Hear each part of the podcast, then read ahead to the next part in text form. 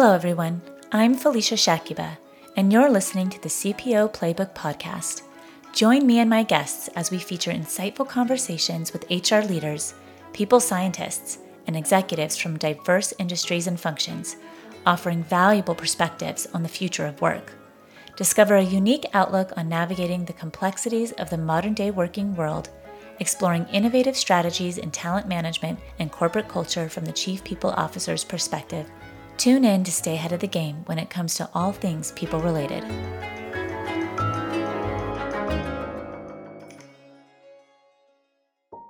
According to a study by McKinsey & Company, 70% of all change efforts fail. This is a sobering statistic that highlights the challenges organizations face when attempting to transform their culture. One reason culture transformation is so challenging is that it involves changing people's deeply ingrained beliefs, values, and behaviors. Additionally, cultural transformation requires a significant amount of time and effort, as well as strong leadership and communication. It involves not only changing individual behaviors, but also reshaping the organization's structures, processes, and systems.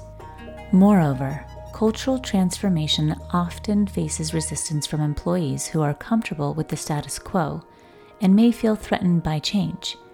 This resistance can manifest in many forms, such as apathy, passive aggression, or even outright sabotage. Finally, cultural transformation requires a long term commitment from leaders and the organization as a whole. Change cannot happen overnight, and it takes sustained effort and focus to ensure that the desired cultural shift is embedded into the organization's DNA. Joining us today is Ann Le Cam, an executive fellow at Harvard Business School. Ann brings with her a wealth of experience in the creative industries.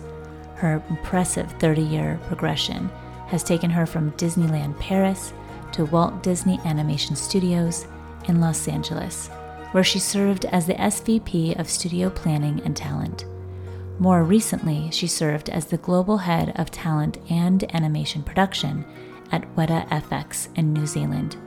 Ann, thank you so much for being here. Welcome.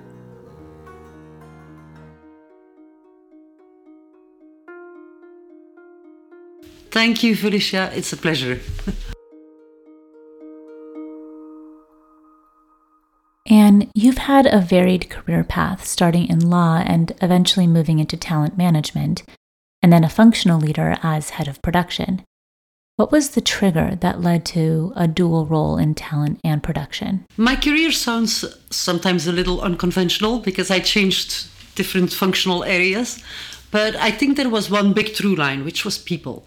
At the time of the transition into production, the role had become available because the previous leader was leaving and i had built a strong relationship with that previous leader because we were driving change. And when change and transformation comes it's more of a horizontal exercise where you need your fellow leaders aligned with the purpose of where you're going. And you constantly need to align people process and tools. And so i felt that in my HR role, in my talent role, I could only go so far. And then there was, of course, production and the making of these movies. And it was difficult to influence that area without being in charge of it. And so when the opportunity arose and my leaders asked me whether I might be interested, I had been close enough to it to understand enough. I wasn't an expert. Between those two, I knew enough to actually lead the group and try to continue the transformation without having another partner to bring along for the ride. And I assume those leaders had to have a great trust in you in order to offer you that position. Yeah, for sure. I think that at the time I had already done a part of the transformation in my role in HR, and I think we were fundamentally aligned on purpose and values and where we actually wanted to go. And that they could see that with the work that I had done so far, I had made strides already and could just be exponentially more impactful if my purview was larger. And how were you able to build trust after being placed in a role like the head of production when you had never produced a film before? First of all, I started by listening and uh, being really curious because I had a lot to learn. And so I went around and asked people what they were doing, why they were doing it, the way they were doing it, what was difficult about it, how it could be improved. So I, I listened a lot. And I think that that gave people pride of explaining to me what they were doing. Because if I asked questions, I asked questions without judgment. If I would ask, why are you doing it that way? It was a, an honest question because I didn't know, not because I was questioning why they were doing it that way, or it was not a loaded question. And so I think that openness really allowed people to kind of build trust. And because I was in a role where I wasn't the expert, I had to trust people around me. I had no other choice. And I think that trust pays back in return when you do that, but people know that you have their back if something goes wrong or when they uh, speak up and say something that might be uncomfortable. If you, as a leader, are there to help them through those moments, they will trust you in return for what you have given to them. I think that was the start of the journey of just building those relationships, listening to what people had to say, really staying with the problem and trying to make the environment better for them. And then when people started seeing improvements, it gained more and more trust that we were on the right path, we were going the right direction, and so gave some momentum to the exercise. And change often comes with those who might be challenging the things that you're working on. How did you meet people who were less adaptive to the change or improvements you were looking forward to? Yeah, I think in every change effort, there are the people that are interested in following something new and different. And there are the people that are loud and they don't like it. Most of the time, that comes from insecurity. And then there's the people in the middle that are looking over the fence, thinking it might be interesting, but definitely not taking a position yet until they see some momentum in the in the journey. Initially, on my transformational journey, I paid a lot of attention to the people that were very negative because they were loud. And perhaps probably a little too much. I think it's really important to have conversations and try to understand what it is that is standing in their way. What are the competing commitments that make them so resistant to this change? What's the problem that is standing in the middle of the change and them and why can't they come on board with the journey? I think that by listening and not listening just to what they say that they don't like but listening deeper to what actually the problem is that is standing there and then finding solutions for them they can come along for the journey. And so i had to continue creating processes and make sure that I kept everybody in the boat and that everybody was aligned. But for the people that were loud and resistant, ultimately, when the movement was taking roots and it was going in a good direction, some would change their mind and come on the journey. Others were still too resistant and probably couldn't get on board with the journey, and they might have, have had to leave. So, those voices are fairly loud. Is it fair to say that you needed support from your manager or other leaders to help you move in a specific direction, even when those voices may cause friction? For sure, there's a lot of people to bring along for the journey, a lot of stakeholders you need to pay attention to. Of course, your bosses and the people that are leading you, your peers and the people that stand next to you, the people that report into you, and the people you're leading. So there's a lot of people you constantly need to stay aligned with in order to make progress, despite the resistance, despite the obstacles, despite the fact that sometimes doesn't go quite the way you would have hoped it would go.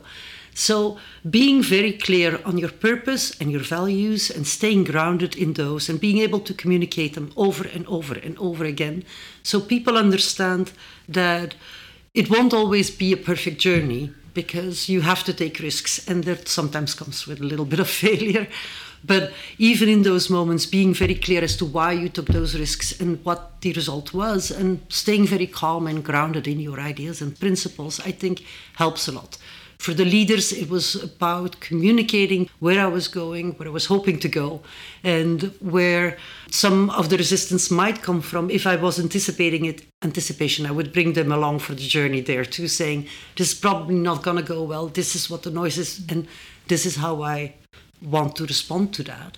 But being as proactive as possible to make sure everybody was staying together. What were some of the other challenges you faced early on in your cultural change initiative, and how did you overcome them? My biggest challenge was probably that I was extremely impatient because I wanted to go faster than what the pace of the transformation actually allowed for. And I had to learn how to slow myself down and make sure that I always connected with people that were going through their transformation and make sure that I was not too far ahead of them, but that I could listen to their concerns and bring them along on the journey. So it required for me to learn how to listen differently and to really connect with where the people were in order to bring them somewhere else because you can't change what you don't understand and so i had to understand where people actually were on their cultural transformation and what they were feeling what they were perceiving what they were concerned about what kept them up at night and if i really had a deep understanding of that i could talk to those issues and bring them along for the journey in the beginning, I think I was too fast and I just wanted to move forward as far because I, I felt a sense of urgency. But that isn't always how change happens. Change takes time, and you need to allow for that time to happen. One thing that was interesting when I worked for Weta in New Zealand, a lot of my work was done remotely, and it was also about cultural change. But it was difficult in a remote environment to feel the pace of the organization. So I never knew whether I was going too fast or whether I was going too slow because I wasn't physically there with them. It was all virtual, it was all remote. And I think feeling the organization and knowing where you are so you can take your next step is really important. And I had to learn how to do that virtually. Could you describe what the action items were that you took to listen more? Is that in the form of one on ones? Are they focus groups? We did a lot of different things. You know, I think finding a way for people to speak honestly and to make it okay for them to share what they really think is not an easy task. And for different people, it takes on different forms. So we had a program called Spark, which was a program where people could volunteer ideas and then present them and then create a prototype for them which was one way for us to gather new ideas and innovative thinking. Another way that I personally handled that was by meeting three people a week that I didn't know in the organization. And I would send them a note saying, I would love to meet with you, but I would set time apart in my agenda to meet those people and just talk and ask why they were there, what they liked about it, what they didn't like about it. And so have an honest conversation. Ultimately, that created a movement in the organization where more and more people wanted to be on that list of people that could come and talk to me. But it was more than just saying my door is open. It was really going to look for people so that they would talk to us. And we did all kind of initiatives. We did executive talks, tea times, where people could all come together and just talk to leadership. And that became a habit in the organization. And as a result, I think more and more people felt free to speak up. I'm curious to know how you collaborated with other leaders, potentially even those above you, to implement the production change? I think it, originally it was all about building a relationship of trust. And so spending one on one time with every single one of those leaders, understanding what their business was about. That is where I think HR was in such a fantastic position because we know a lot about the business already by just being in the role it's a role that is transfunctional and so you can wander a little bit in other people's areas and learn so strengthening those relationships was key. For me it was very important at one point in my career to understand that as a leader i needed to change my focus. I thought my team a were the people that were reporting into me. But as we were going through the transformation, I realized that my team A were my peers and the people that were sitting next to me at the leadership table. And my team B were the people that were working for me, who was equally needed to spend time and focus on them, but I trusted them. What came out of those conversations? The purpose of those conversations was fundamentally to understand what they were worried about, what problems they were trying to solve, and what their priorities were, so that I then could figure out how the transformative effort actually served them better. Because when you're going through change, the ultimate question people ask is what's in it for me? And so, if I could figure out where they were and what they were trying to solve for the organization and align it with where we were actually going, we could do this together. And so, that was fundamentally the first attempt in that effort. we then indeed aligned, I think, uh, very, very deeply on values and purpose and direction. And so that accelerated in the organization because everything started singing together. Is it fair to say that the loud voices of the change resistors would surface to your manager, essentially the CEO? And would that mean that the trust between you and your manager is critical to your success? That's absolutely a true statement. There's always a danger that these voices will be heard by leaders. I was hoping at throughout the whole journey, I knew that I had the trust of my leaders and they knew that we were going through transformation. And I stayed always very calm and I always communicated where we were going, what the values were, and what the direction was. Maintaining that trust is key because there will be moments where the loud voices will be trying to get attention from somebody higher up to stop the movement. My efforts to drive the transformative effort, I would always try to be one step ahead and have those conversations with them directly so they didn't feel the need to go to my leaders. Let's talk about psychological safety for a moment. For those leaders who haven't gone through a transformation, the movement sometimes requires us to start at the top. The first thing I might ask is Do we have psychological safety among the executive team for transformation to even begin? How do you approach that scenario? That's a big, big question. well, I do think that it's the job of the leader to create an environment. And when that environment sends signals about care and trust, people will start feeling that somebody else cares for you, but really deeply cares for you and about why you're there, about what you bring to the organization. So that takes time to send that kind of messages, but it's also it's every single decision needs to send that message of care. When that happens and when people understand that they can trust you because you trust them, it's always a two-way street. When you start caring for people, they start caring for you, and when they care enough, they will talk. The effort of speaking up in order to make something better is worth taking. What guidance would you offer to an HR or functional leader who is required to collaborate with a CEO that has yet to grasp the principles of fostering psychological safety within their company? well, it's difficult to find your space in that environment, but what I would say is that it is important that we speak truth to power. I think that's part of our roles, and especially in HR. I think we have a responsibility. And one thing that I refer to very often is the shadow of a leader. I will ask my leaders questions about whether they're aware of the shadow that they cast in the organization. When they're not in the room, what do people actually say? How do they feel about them? And have them think about that. And most of the time, that is a very informative journey where they themselves come to a certain realization that perhaps what they're projecting into the organization is not necessarily how they want the organization to behave. But very often, an organization takes on the personality of its leader, so it's very impactful for he or she to act or behave in a certain way.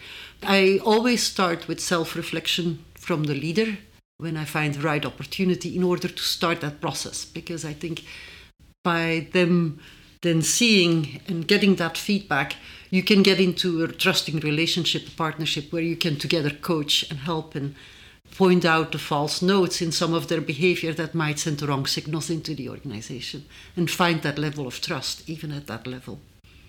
Is there anything in particular that you teach at Harvard that would be valuable to what we're learning about today? Through my work with Harvard, we have done a lot of research on digital transformation in particular. So, the impact and the influence of technology and how it influences how businesses operate. And in the last couple of years, we've done surveys with executives around the world, as well as a written survey that was answered by more than 4,000 executives. So, we have a lot of information. And what we particularly were looking for in our second edition was the companies that successfully do digital transformation, what do they do differently? What is different in their effort that makes them stand out? Because many of these efforts don't succeed. It was interesting that the people part and the ones that focused on cultural transformation and the employee experience were more successful than the ones that didn't. And that's difficult because a lot of people invest in the technology, the tools, the infrastructure, But those things don't make the difference on the digital transformation process. When I was younger in my career, I remembered having a mentor, and at one point I said to the mentor, I think I'm spending too much time on the people. His response was, Well, Ann, you can never spend enough time on the people. And so the work that I'm doing right now at Harvard is a confirmation of that, and that it's really important to spend the time to bring people along, to train them, to upskill them if needed, but to communicate with them and make sure that we're empathetic enough to understand what their concerns are so they can, can follow us on the journey. What advice would you give to leaders who are currently working through a cultural transformation? It's not an easy journey. You have to be very resistant, you have to allow the time for change to happen. And my words of advice would be be competent and confident and be consistent because cultural change happens when everything starts coming together in a logical way. That could be the work you're doing, the processes you're having, but also the policies you have as an organization, how your building is laid out, what your habits are as you come together. And when that consistently starts sending signals that change is going in the right direction and that people can speak freely and shouldn't be worried and there's psychological safety, I think that's where change happens. Is there anything that you want to talk about we haven't touched on yet? Yeah, I wanted to talk a little bit about the importance of understanding the problem, staying with the problem long enough before starting to go to solutions. And especially in cultural change, people will start throwing out ideas and start doing things, sometimes without having spent sufficient time analyzing the problem. What's at the core of this? And it's a little bit like peeling an onion, where you see certain behaviors and you're wondering why they are behaving that way, but it's actually something deeper underneath. And we start fixing the symptoms rather than really understanding the problem. As a leader in an organization, I always keep saying to my teams fall in love with the problem.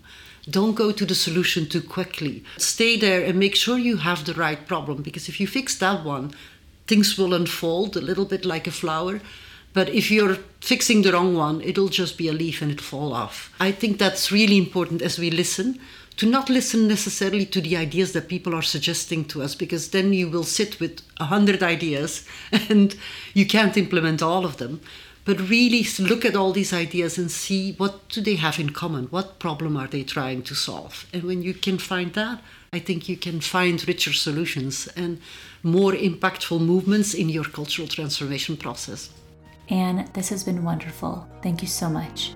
Thank you so much, Felicia. Thank you for the invitation. It's a pleasure to be here. That's Anne Lacombe, Executive Fellow at Harvard Business School and former 30 year veteran of Walt Disney Animation Studios.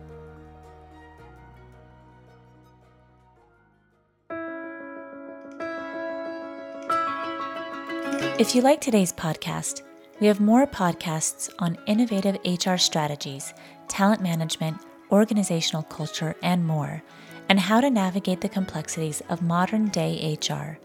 Find them at cpoplaybook.com slash podcasts or search CPO Playbook on Apple Podcasts, Spotify, or wherever you listen. Thanks for listening to the CPO Playbook podcast. We'll be back with a new episode next time. I'm Felicia Shakiba. If you love CPO Playbook, the best thing you can do to support us is become a subscriber. You can do that at cpoplaybook.com slash podcast. That's cpoplaybook.com slash podcast. If there's an episode you loved, please share it with a friend. And if you have an idea you would like us to talk about or a guest you'd like to nominate, visit cpoplaybook.com slash contact us to suggest an idea.